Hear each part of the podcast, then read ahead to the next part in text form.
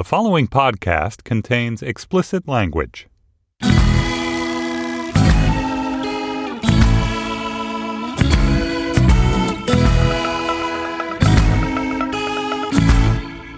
Hello! and Welcome to the May the Fox Be With You edition of Slate Money, your guide to the business and finance news of the week. It is Star Wars week. Yep. Yep.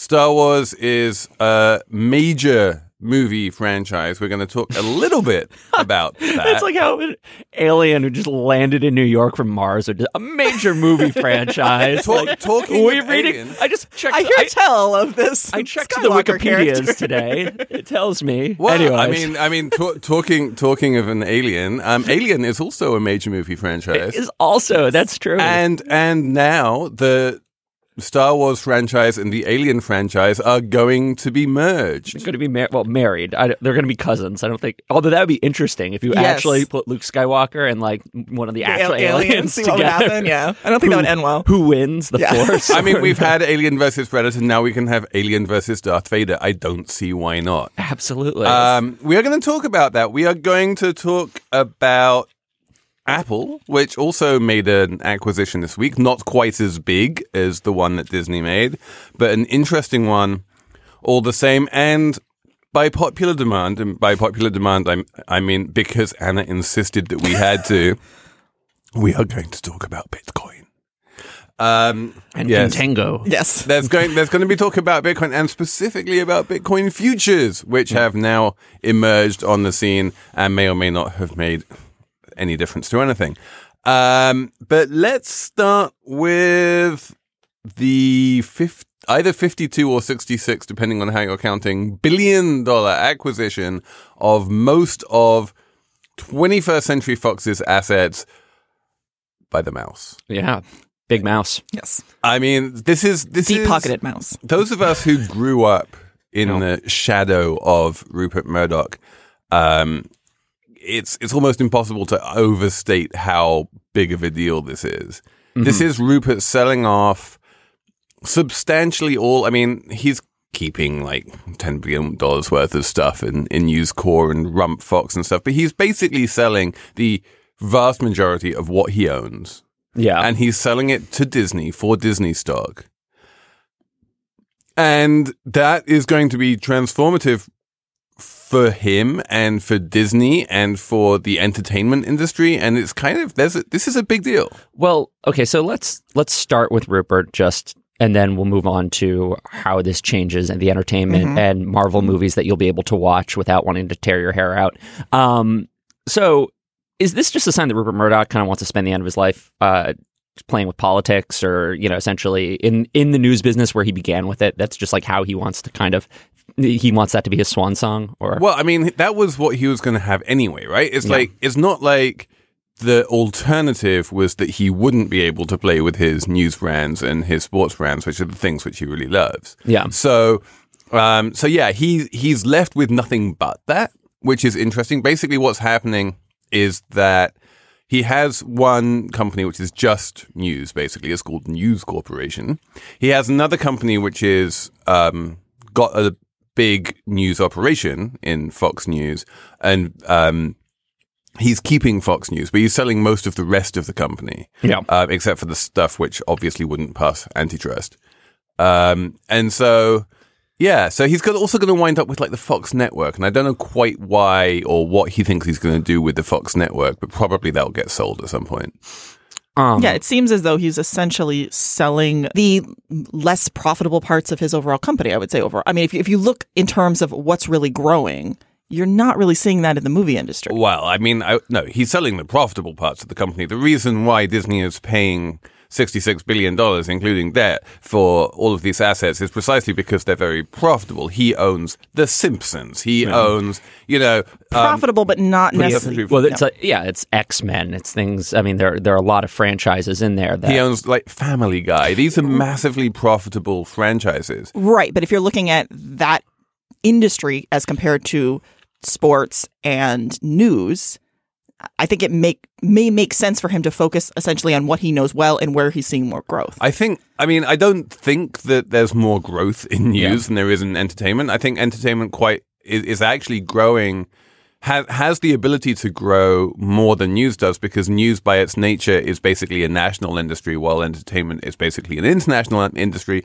And you have the ability to export you know, things like the Alien movies globally in the way that you don't have the ability to export Fox News globally. What I will say is that precisely because of that, um, the entertainment industry, um, because because of its global nature, and also because of the threat of Amazon and Netflix, the need for insane amounts of scale has never been bigger. Yeah. and for all that everyone thought that 21st Century Fox was big, you know, everyone thought that Warner Brothers was big, and both of them are getting taken over because like big isn't big enough now. Now you have to be truly enormous. Yeah, and just coming back to the point about whether or not he's selling off the growth businesses, I, I think you know Hulu's a good example here. Hulu, he's selling off his stake in Hulu to Disney, and that is a classic, you know, potential growth business in uh, in entertainment right now. That is one of the ways networks have been trying to go up against Netflix, um, and so that's now going to be in Disney's hands, and they're going to have an opportunity to either. Uh, shutter it in favor of their own streaming platform or grow it. It's kind of up to them, and people are a bit worried. But so I think, yeah, What what are they worried about? Why would either of those be a bad thing? shuttering Hulu. Yeah. People like Hulu. oh, so it's just like people who have Hulu are Uh, worried they well, might no, not it's be al- as good. So there's also, um, I mean, you know, you can get deeper into it. So the nice thing about Hulu is that it wasn't what people call a walled garden. They kind of had content from everybody or a lot of different places coming in. Um, it wasn't necessarily just a plat like whereas Netflix is more becoming a platform for next Netflix's original productions. well, that's because Um, Disney is pulling all of its stuff from Netflix. yeah, and so and it would seem that this move means that's going to happen quite a bit more. Well, so and and I think Netflix knows that. I mean, that's why Netflix has been moving towards creating more and more of its own content. Right. What Yes. we are what we are not going to have, it seems quite clear, is a kind of Spotify for TV where you get everything. No, right? exactly. You have Hulu was sort of a, a cooperative project between a bunch of different players in the industry. So you had shows coming from a diff- bunch of different places, as well as programming like The Handmaid's Tale that was original and is lots of people liked prestige programming. Um, whereas now it seems like now it seems like either Disney is going to use it as a platform for itself. Or again, they already have a streaming platform. They've actually kind of kickstarted, even though it's not as popular as other things. Um, and so maybe they'll just focus their resources there. So that's uh, again, that's. uh, But Yeah, I feel like this whole Hulu thing is a si- is a sideshow, really. well, like, if you're talking about a growth, a potential growth business entertaining, streaming is part of that. But streaming in general, I think maybe we can then pivot to talking about again why this makes sense for Disney to do this. Right, because Yeah. it gives them because Disney is very good in movies. I mean, amazing in movies because they acquired three major acquisitions since Bob Iger took over. They acquired Marvel, they acquired Pixar, and they acquired Lucasfilm. And between those three, they have just dominated the the big movie space to to like a point at which no one else even comes close. Um, what they don't really have is all of the other stuff which people like to watch on TV, which is basically TV shows, and that's what they're getting with Fox because Fox has the kind of TV shows that people really really love to see, and man cannot live on movies alone. yeah, I mean, they're also just getting full control over the Marvel franchise at this point, which is just, I mean, that's so much bread and butter for them already. Um, previously, there's this famous issue that Mar like the Avengers part of the Marvel universe existed with Disney, and then you had the X Men and Spider Man actually over with Fox. Um, and Fox was really bad at making Marvel movies, and so there was this a lot of comic book nerds have just been wishing for a grand like kind of reuniting of of, of all the different characters, which is now going to happen. Um, but it also just gives them the ability to keep spinning out movies. It gives them the ability to just keep extending this franchise without tiring out their ideas. And I, I actually don't think you can underestimate the value of just that one acquisition there, Yeah. along with and But I think the really big Yeah. part of the deal, I mean, Yeah. Hulu and movies and everything notwithstanding, the really p- big part of the deal is that Disney, for all of its size and for all of its global brand recognition, actually doesn't have much of an entertainment business internationally. And Star TV, especially in India, mm-hmm. is the crown jewel that virtually everyone wanted because India is this insane growth market. Star TV is by far like the biggest and most, pro- most profitable part of the sort of media space in India. And now with Star and also with Sky, which they're going to be acquiring in Europe, um, they suddenly become, you know, as powerful in Europe and India as they are in the US, where right now they have ABC and ABC is, you know, big and important, so that's fine. But they don't have anything like that in Europe or India, and now they do. I would also say if you look at the deal itself, the acquisition, about a third of the value were those regional sports networks. And I think that's important if you look at Disney already having ESPN, that this could be part of them really trying to create more dominance in sports, which gives them a lot more leverage with the networks at the same time that they can gain more le- leverage with the other streaming services now because they control so much of the content. Because yeah, uh, th- that's the next big thing in streaming, which hasn't really arrived yet, but it will be arriving very, very soon. Is live. And, and when I say live, I mean sports. Like, Yeah. No one is interested in seeing sports like after they're played. The, the whole point of sports is it needs to be live, and no one's really, really cracked that on the over the top streaming s- services yet. Yeah, I mean, I, I agree. I mean, I, I, I, well, I would say, having come from the Midwest, that people do like watching sports clips quite a bit after they've been played. But yes, I think that live sports, you really that that's where also the ad dollars are. Yeah. So it, again, it, it makes sense for Disney to try to create more control over that. Again, just because it also gives them a lot of leverage in the money they can get from networks So from digital. Yeah. I want to bring up a vague philosophical question that you guys can brush aside if you want, but it's the thing about this deal that I'm kind of dwelling on, which is I don't think there's anything. I don't think anybody will argue this deal makes Disney a monopoly in any me- in, in any technical sense of the word over entertainment. There's a lot of entertainment out there. I don't know what share of the movie market their films will now take up exactly, um, but there's they don't they're, they're, they don't control more than half the box office. Um, or same- even more than a quarter. When, I, when I was Yeah. growing up, my my working definition of a monopoly, which I got from my grandfather, who was on the Monopolies and Mergers Commission of the of the United Kingdom, was eh, when you have more than twenty five percent of a Yeah. industry. So at the same time, you're staring at some point at a company that owns almost every important franchise film right now. You have they have they've consolidated over Marvel. They have uh, they now have you know the Star Wars series. They have Avatar, which they're going to try and spin out into its own universe, and I'm guessing will be pretty popular. You can keep going down the list. Um, you have They have Die Hard now. they have Die Hard now. Die Hard they could bring that bring that sucker back to life for Christmas. Um, so they have a bunch of sports a- assets now to go along with ESPN, and just at some point, I, I don't know how to answer this, but does a company like Disney become too powerful, even though it, you know, in terms of just its heft as this entertainment conglomerate, even though it technically doesn't have a a uh, monopoly in any one My part of it? my feeling about this is that we right now, for reasons which I, for one, certainly don't really understand, we have reached a point in the entertainment, in the history of entertainment, where franchises are way more important than they've ever been in the Yeah. past, mm-hmm. and I just don't believe that's going to last forever.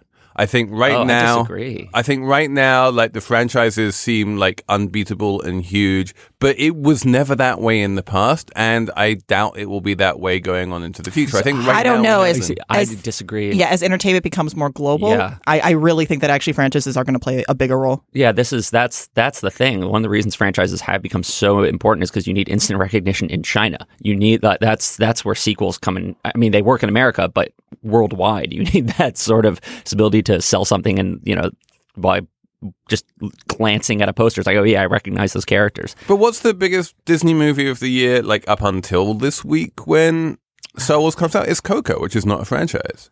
Pixar has always been sort of an exception there. Right. And I feel like in a way it's the exception that proves the rule and to some extent they get away with it because they are Pixar and they just have such a strong brand with parents as the place that makes movies you can take your kid to that you're not going to want to die sitting there watching. So that's um although so I mean that's that's yeah, and- and just last point. I mean, I do think what you're saying about a monopoly is concerning more in what it could do to the other streaming services. Because I think right now we think of Netflix as kind of being the preeminent streaming service, but Netflix is in a fairly weak position in comparison to a Disney because Netflix has to take on a lot of debt in order to generate this new content. Whereas Disney has a lot more cash that they, so they have a lot more runway that they can use in order to also kind of create a lot of content at the same time that they can pull content out of Netflix. Yeah, uh, that's that's actually a really interesting point because for a long time when we've talked about monopolies and antitrust, it's always about what we call horizontal mergers, where things like actually this deal, for the most part, where a movie studio buys another movie studio, content maker buys content maker, you're expanding across the same industry.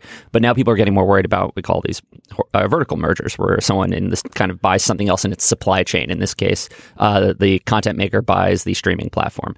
Um, and I, I, think you're right that people actually that is one aspect of it uh, that people are more worried about than others. Wait, wait, are you saying this?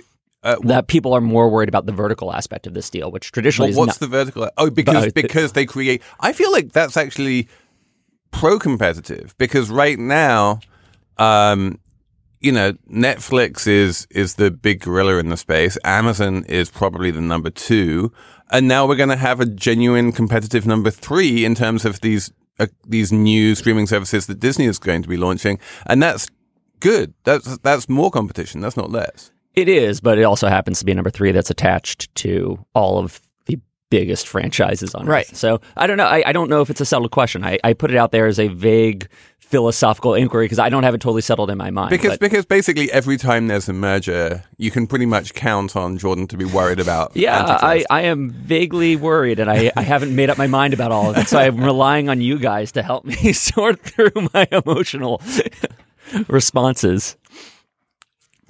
This episode of Slate Money is brought to you by Wondery, which is a podcast company, and it makes a podcast called The Best One Yet, and it is a daily podcast hosted by Nick and Jack, who serve up three of the most interesting business news stories every day, and why you need to know them in just 20 minutes. Do you want to hear about the $100 wedding dress that saved Abercrombie, or which real tech acquisition is like Game of Thrones, or the one financial equation that can finally solve climate change? That's the kind of stuff you find on the best one yet. So be in the know this year by starting your morning with the best one yet every weekday. Follow the best one yet on the Wondery app or wherever you get your podcasts. You can listen ad free right now on Wondery Plus. And for more deep dive and daily business content, listen on Wondery, the destination for business podcasts, with shows like The Best One Yet, How I Built This, Business Wars, and many more. Wondery means business. But but let's stay broadly in the world of entertainment because there's a tiny, in comparison, um, acquisition which got made. While Disney was spending $52 billion plus 14 billion in acquisition of debt um, to to get various Fox assets. Apple went along and spent 400 million dollars on buying Shazam, which is I, have always liked Shazam, not just because it's an English company. Um, and this is such a small acquisition for Apple that it would normally not even have been public. Like they would just be they would put out a statement saying, "Yeah, we make small acquisitions from time to time, and it's not material to earnings." Um, but in fact, for reasons which are kind of interesting, they actually made this one public. They they made a bit bit bit of a song and dance about it, and they even revealed how much they were paying. But before we get to the important stuff, though, is Shaz- how many British tech web startups have ever like gotten bought out at that price? Like, what is the most like? Is that makes Shazam like one of the most successful British? Probably. I would think. I, I mean, there, there was that there was that crazy um, company which HP bought, which turned out to be a complete scam. But that wasn't really a web company. Yeah. What was it called? Autonomy or something? Um, so this is just, so like so Apple just bought the jewel of Britain's app economy for, for barely enough to announce on its For a earnings. pittance. For pittance. Uh, well, I mean, it's interesting that it was the jewel of Britain's app economy back when you could when back when people bought music, right? Yeah. The idea was that you would Shazam a song that was playing on the radio. Yeah. Uh, and then you'd be like, I really love that song. I should, and then there was a simple button where you go, it goes, buy this song. And then you would go along to the iTunes store and you would buy it. Yeah. And that would be, that would generate revenue for Shazam. And Shazam was, became this sort of billion dollar capitalization and I believe profitable company. It's like 15 years old. This has been around a long time. Yeah. And then when people stopped buying music, uh, that entire business model basically evaporated. And then people started wondering how or what the value proposition of Shazam was to its owners. Well, Shazam's interesting though because even if it's not making money on its own, it definitely is something that's important to the broader music industry. Um, because radio isn't dead. Like that's the key thing. Um, Shazam's provides a ton of data to the music industry and to players in the music industry, labels, whatnot, um, where they use it sort of as an early warning system about what's an emerging hit. Uh, they people will start shazamming something regionally and say, "Hey, this is cropping up a lot um, in you know Washington Heights in New York. Maybe we have another reggaeton hit uh, coming up. You know that sort of thing."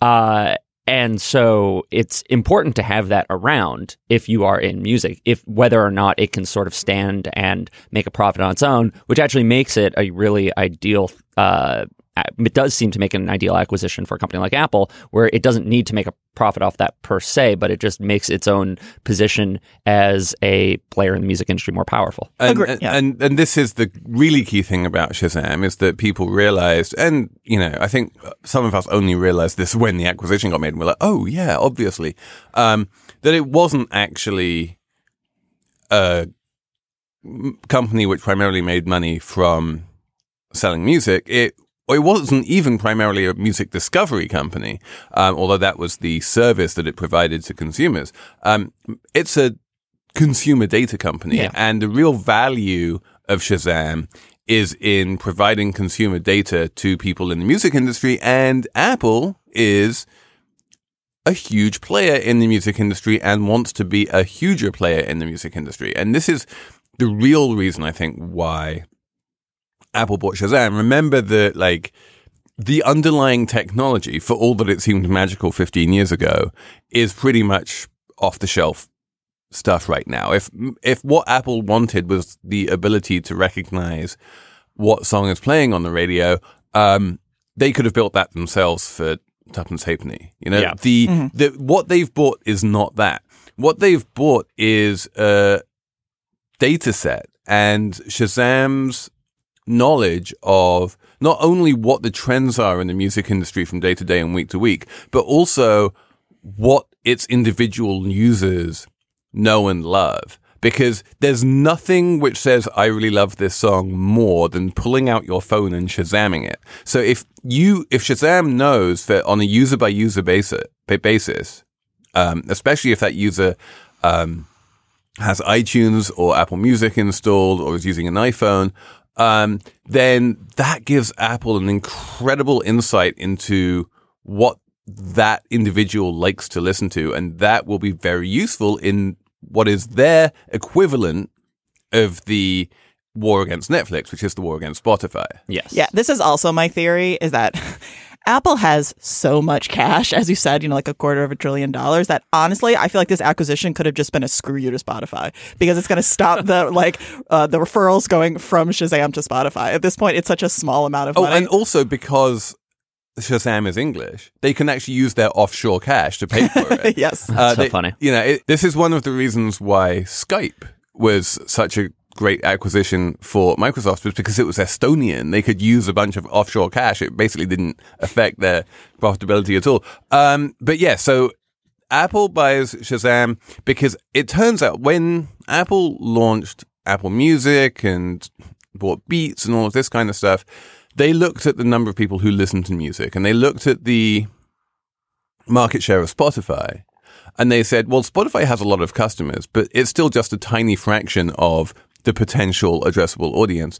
And we are Apple. And we can just come in here as Apple and we own the music industry and we own the devices that people listen to their music on. And everyone trusts us. And we have this incredible brand, which is much stronger than Spotify. And we're going to overtake Spotify in like three weeks. Yep, didn't happen. And totally didn't have. Yeah, right now I think uh, the numbers are. Uh, I mean, Apple Music's not doing badly. I But think they're it's- up, it's they're up to like thirty million It's subscribers. growing more slowly than Spotify, Yes. which is for a young upstart, like hugely capitalized business, is like like how how is this possible? it, it is kind of amazing also that Apple's not growing faster given that they just have real estate on people's phones. Yeah. I mean, that was the thing that made everyone assume it was just going to come in in Bigfoot Spotify. It was just because it was there as part of the app ecosystem.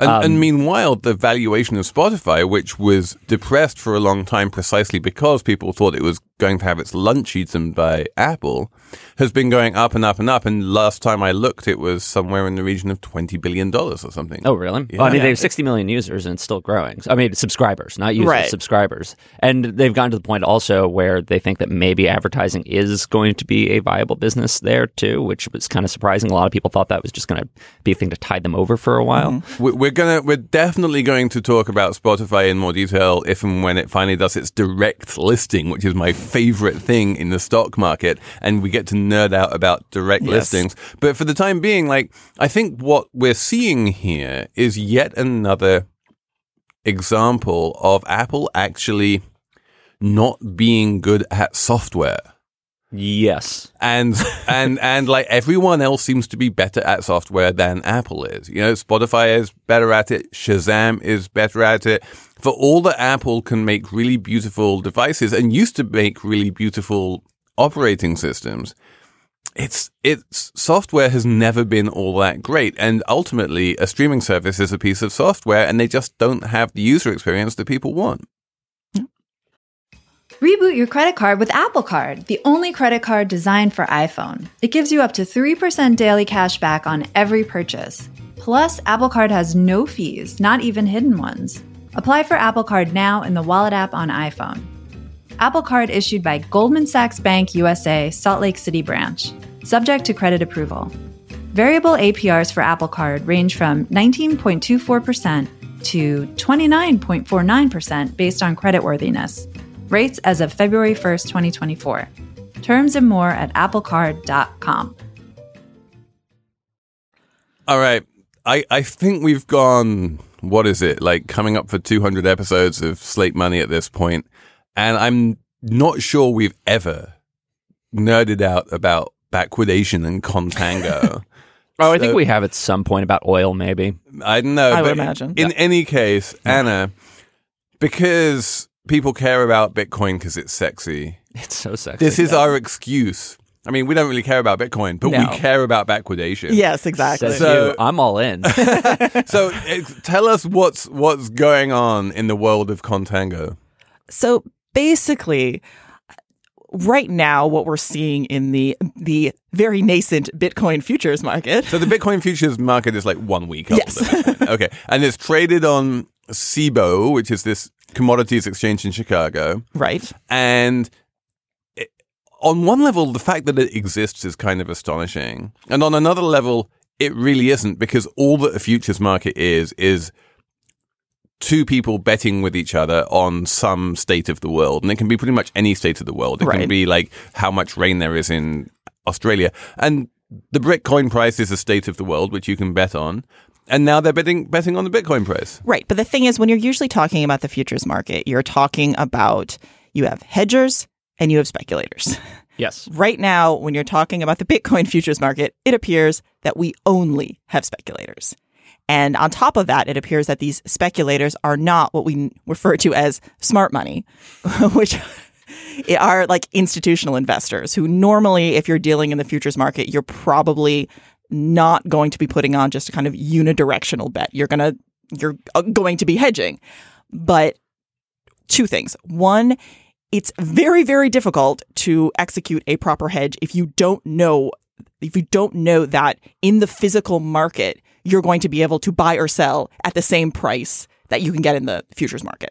Mm-hmm. So, and then on top of that, what we're seeing right now is that we're seeing the curve, we're seeing kind of an upward sloping futures curve. Okay, so what what is a futures curve? So that is just simply the price of futures as as like the future contracts are farther out. And So the fur- basically the the- further out you go, if it's So- upward sloping, the Well, what that out means you They're is- go, more the more, more expensive, expensive, it is. so yeah. so basically Yeah. the effectively i know this is oversimplifying a bit but if you treat the futures market as a prediction, which it is not, and never think of it that way. But what they're saying is the price of Bitcoin next month is higher than the price of Bitcoin today. The price of Bitcoin in three months' time is higher than the price of Bitcoin next month, and so on and so forth.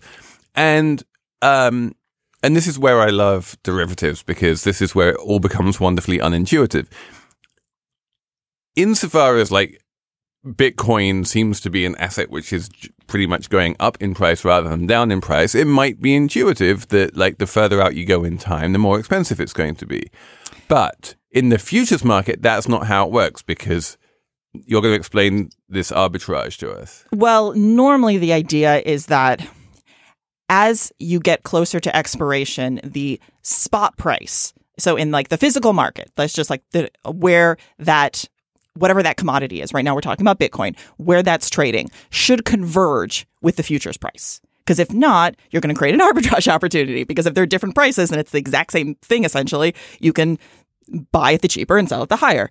And normally what would happen is that you would have investors, arbitrageurs who would come in and like take advantage of any mispricing and then that'll cause convergence. And if if over time you see that you have an expected spot price that is below the futures curve, so the futures curve would have to converge down to meet the spot price, that is what we call contango.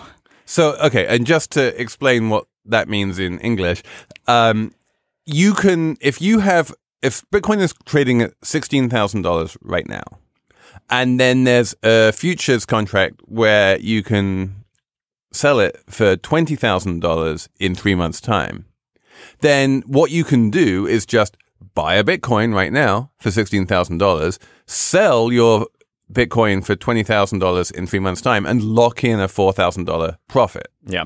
Yeah, I mean, it's when you when you really start to get into how actual like contango works, it's a little bit more complicated than that. Yeah, but let's for for But all that- intents and purposes, yeah. Let, in us just case- say that you, when you have this type of market, you do have this arbitrage opportunity. And in a normal market, you would have investors can come in and take Yeah. advantage of that, and then that will remove that opportunity. and, to, and to be And- fair, over the course of the one week that it has been trading, Yes. that that arbitrage opportunity has narrowed Yeah. substantially, and it will probably go away quite soon. I guess the interesting question is like, w- does the existence of a futures market change anything about Bitcoin?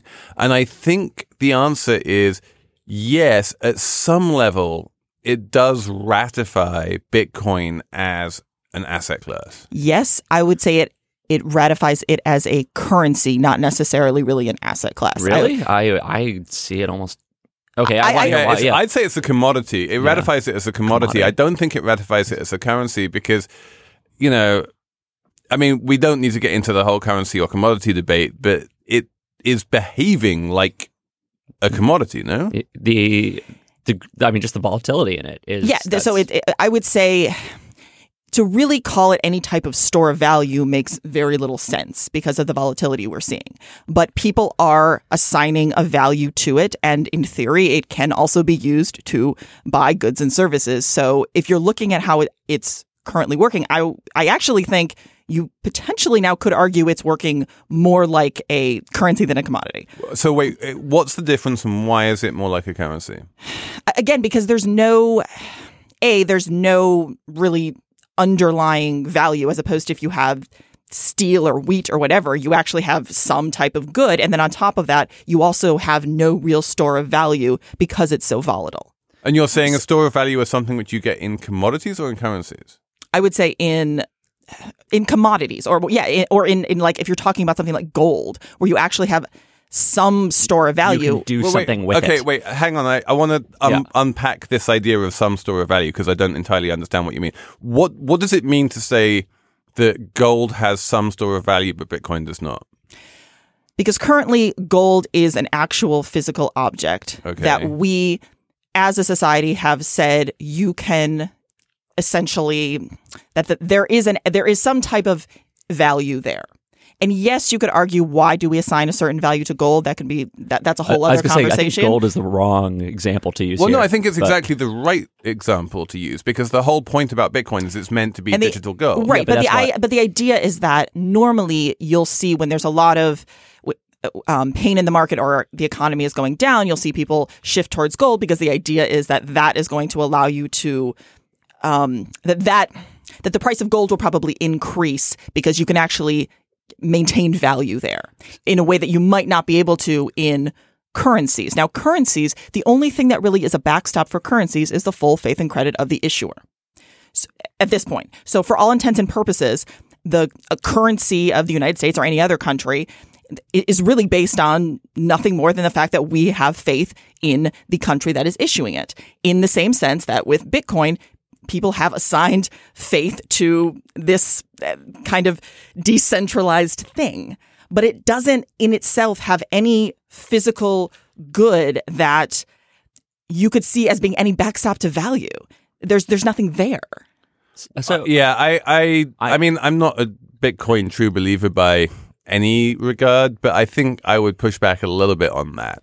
Um, in the the point of Bitcoin is precisely that we now are entering a world where perhaps um, the faith that we have in institutions is is eroding, and those institutions would include things like the full faith and credit of a national government, while at the same time. Um, you know, it is entirely rational to have faith in mathematics, right? And that the cryptographic basis for Bitcoin is entirely rational. You you know for a fact that the supply is limited, that there's no government who can like rock up one day and start issuing more of these things. I, I'm going to disagree just a little bit with. I, I don't disagree with the idea that I do think if you are or are not a Bitcoin true believer, if you look, really the only idea of why there would be any value is because unlike a currency that can you can essentially create as much as you want, Bitcoin has a limit on how much is supposed to be created. And so I mean, I've heard some people make the argument that buying Bitcoin is like a short on all other world currencies to a certain extent. But I, I think there are a lot of problems with that if you think long term, what it would mean if you can create all these other different types of payment mechanisms, like whether Bitcoin, that limited supply, really creates long term value. But I do somewhat disagree with the idea that it's it's more of a faith in kind of math and algorithms because I think ultimately, I mean, Bitcoin is I mean, blockchain is it's a it's an electronic spreadsheet that can't be altered. It, it's nothing much more complicated than that. No, no, but who said it needs to be complicated? No, one- no one's saying it needs to be complicated. It just needs to be cryptographically secure, and it seems to have done a reasonably good job of doing that. So I have a few points that I want to make. Um, I agree with that it's it's not a commodity, really. At least not a commodity if you think about the classic, really utilitarian commodities like oil, wheat. In that you can't do anything with it on its own. That's really what, what when you say a commodity, most commodities are a store of value. It's because you can burn them, you can eat them, you can do something with them. Gold is also we we treat it like a commodity, but it's actually a weird one, right? It's it is sort of have it has this kind of collective delusion aspect of it. There are a few things you can do with gold. You can use them in electronics. Obviously, there's a jewelry market, but there's only so much actual concrete value. In a lot of ways, it's a financial play. Um, and I think that's one of the reasons we're getting to now that, um, and gold is also not a great currency. It- it- again, like it is, it occupies this weird space between them, um, in part because of its price swings. Um, and so, you know, Bitcoin, which started off as digital gold, that was what it was marketed, has actually done a great job mirroring it. It is this weird collective delusion that people are sort of agreeing to to use, and that is why it has value. Is because there is just a core group of users that say we are going to hang with this thing until you know, come what may. We're true believers. We're going to keep transacting in it or try to. Um, at the same time, I think you know you guys are also right. It's not a currency yet because again, I mean, or it's not working as a currency that well because of the volatility and because people are not, and be, because people are actually dropping it. You're seeing transaction the number of actual transactions isn't even really going up as the value is shooting up. So I think it is this weird um, when you have these things that are sort of this in that weird middle category. It's almost irrelevant to debate you know whether or not there's actual value there as long as you're just relying on it existing because enough people are attached to it I agree with you. And I think that ultimately it is true that it currently has value because people have assigned value to it. yeah But if you're again going back to looking like something like Bitcoin futures, that market, what we're seeing, whether you're going to see the normal activity where you'll actually have price discovery, where you'll actually have people coming in and taking shorts on this, that you'll actually have that type of normal movement that you would have, whether you're talking about a commodity or a currency, I think is unlikely at this point because of the incredible volatility of this asset, as well as the lack of liquidity on a lot of these exchanges. That makes the ability to short it very complicated. so let me let me ask a question about that. So this current exchange that's opened up is sort of people are agreeing it's not great. It's sort of um, there's a lot of technical things people don't love about it. There's another exchange that's going to open up that people CME, yeah. CME that think people think is going to be a little bit better. It's going to use more different data points to determine There the are price. four, yeah. Exactly.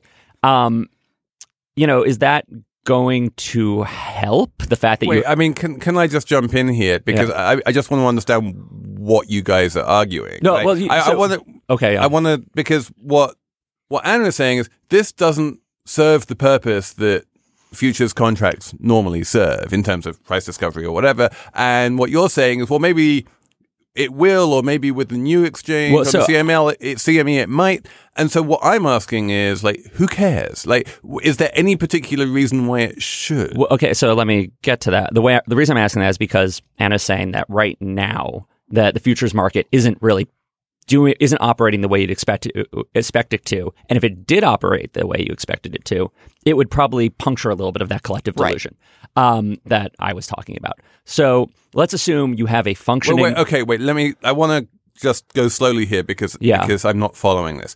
Um, okay, so let's say that the futures market is nice and liquid, and you have institutional investors going long and short, and volatility comes down to a point at which it becomes manageable. Um, now, explain to me simply, like, why would that, in and of itself, puncture the collective delusion and make I, or Bitcoin it'll- less valuable? It, it might puncture a little bit of the mania that we have right now because right now, you've, like we talked about earlier, you have a bunch of one direction speculators who are just piling in. You don't really have a ton of shorting activity on this, which Right, so that's theor- good, right? Yeah, exactly. It's good. I'm saying. And so I- I'm saying, could we? So what I'm asking is, if you have a better functioning market, you know, a better functioning exchange. Is that going to actually convince more people, more finance people to jump in and start shorting and treating this as something that can be tradable and bring down the price a bit?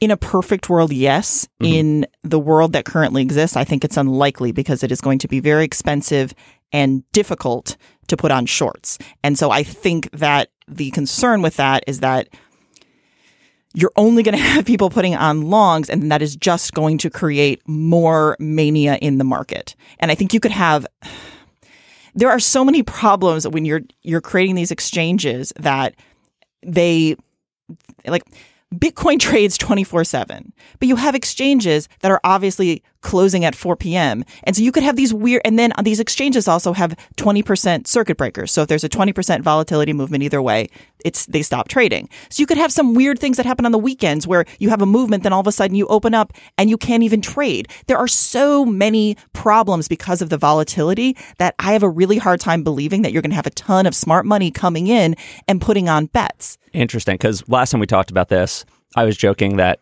or about how traders are like zombies who just want to eat volatility, and that's why they were lurching and I think you it. might so it get some. I, but, I yeah. just think the idea that you're going to get enough and enough that seem to have some knowledge about what's going on with this thing to cr- to inject a little bit of rational thinking, I think at this point is unlikely. Yeah, I, I'd agree with that, especially because the one thing we can agree on, like aside from the commodity currency debate, is that there's no, um, you know, you can't do a discounted cash flow on these things. You, there's there's no like fundamental value for Bitcoin, and so and so like this idea that like some informed you know person armed with a, an army of research analysts can come along and say, well, I know that the value of a Bitcoin should be this is, is ridiculous. The value of a Bitcoin is a largely arbitrary number.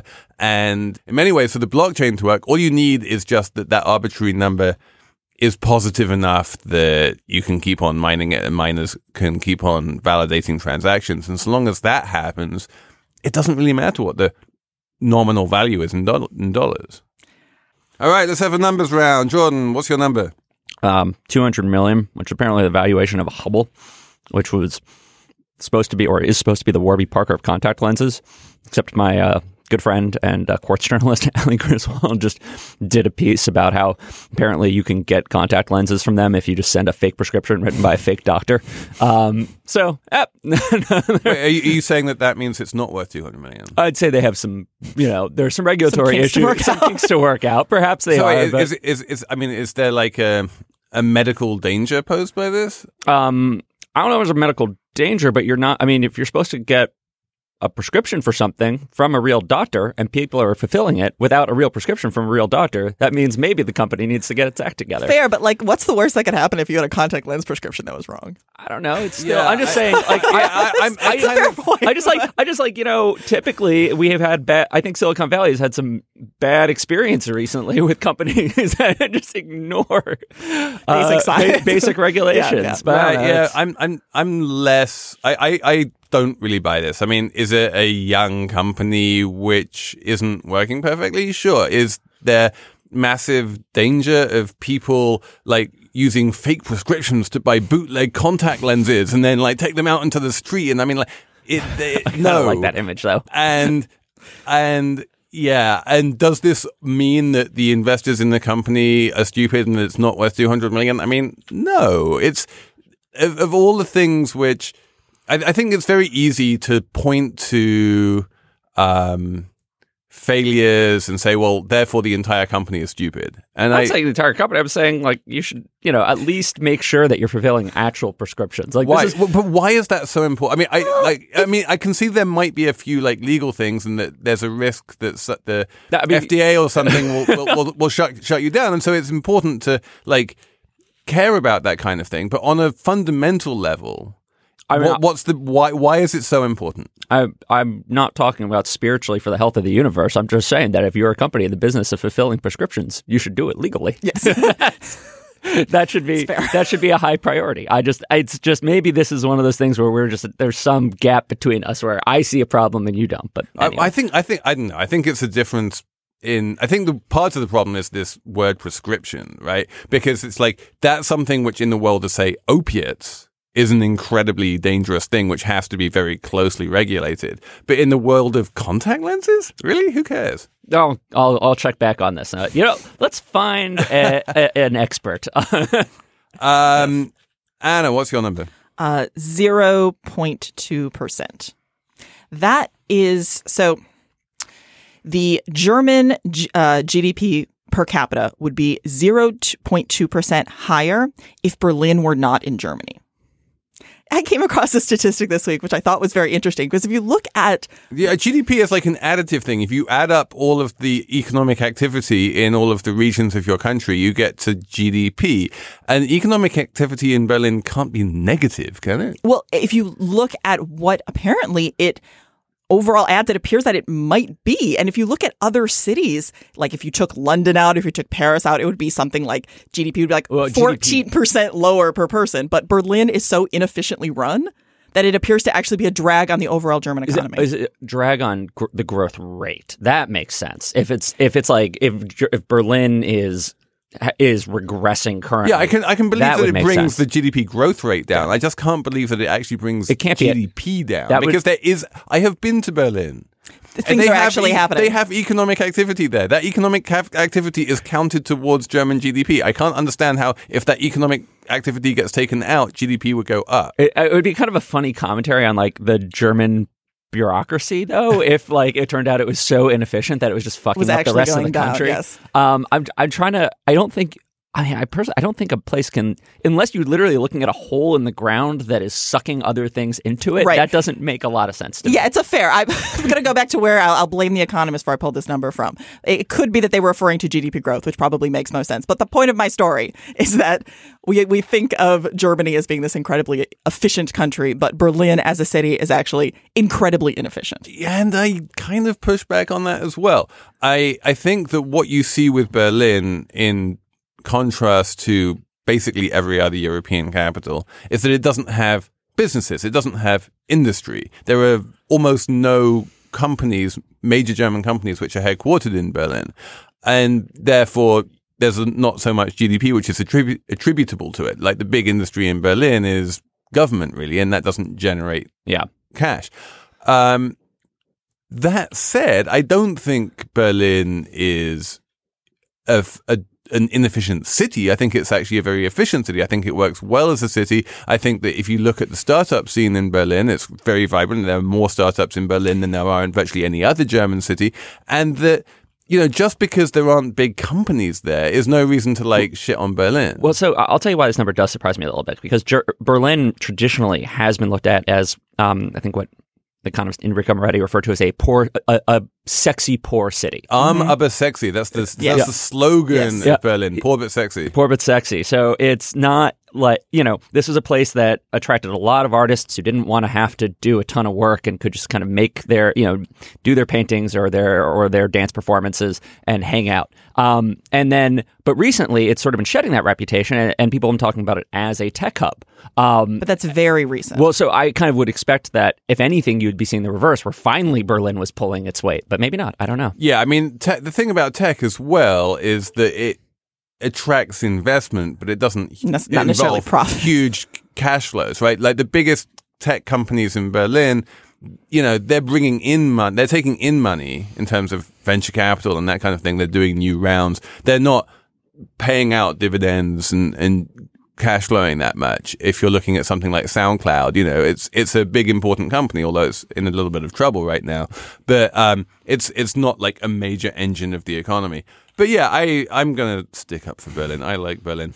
Um, my, my, I'm, to switch. I'm going to do the, um, the other side of the German coin, which is, uh, 3.97.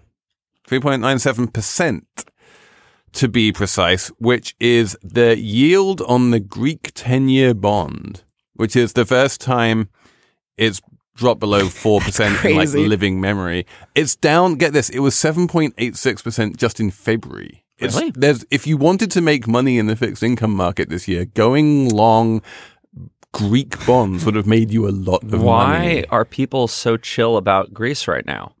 People they- are cho- so chill about the eurozone right now. and and Greece has come to an agreement with with its you know international Wow. lenders, and it's managed to it's man it's actually is- managed to issue a bond, and this is one of the weird cases where increased supply means higher prices rather than lower prices because it makes people feel much more comfortable with the idea that Greek debt is now a thing which you can trade and own to maturity. Is this also a sign that just they think Europe's going to be able to extend and pretend forever? Actually, Yes. Yeah. like- Yes. yeah. They, they're like, actually, this is a Yep. collective delusion we can believe in. It's another collective Th- delusion, There yeah. is this. There, there, there was this. A lot of talk around 2011 saying you can't kick the can down the road forever, and and Turns out. turns out, yeah. In fact, you can. So I think that's it for us this week. Thank you for listening to Slate Money. Um, keep on emailing us. The email is slatemoney at slate.com. Many thanks to Dan Schrader for trying to turn an incoherent Bitcoin conversation into something which you guys might have conceivably made sense of. Um, do listen to El Gabfest in Espanol from my Univision colleague Leon Krauze. That comes out every week, and they have incredible guests on that one, including my other Univision and Fusion colleague Jorge Ramos. Um, so listen to that. Um, he, we, they had Tim Kaine on there. You know, um, he's got fluent Spanish, and if you want to just keep up with your Spanish, it's a good way of doing that. So, um, and with that, we will talk to you next week on Slate Money.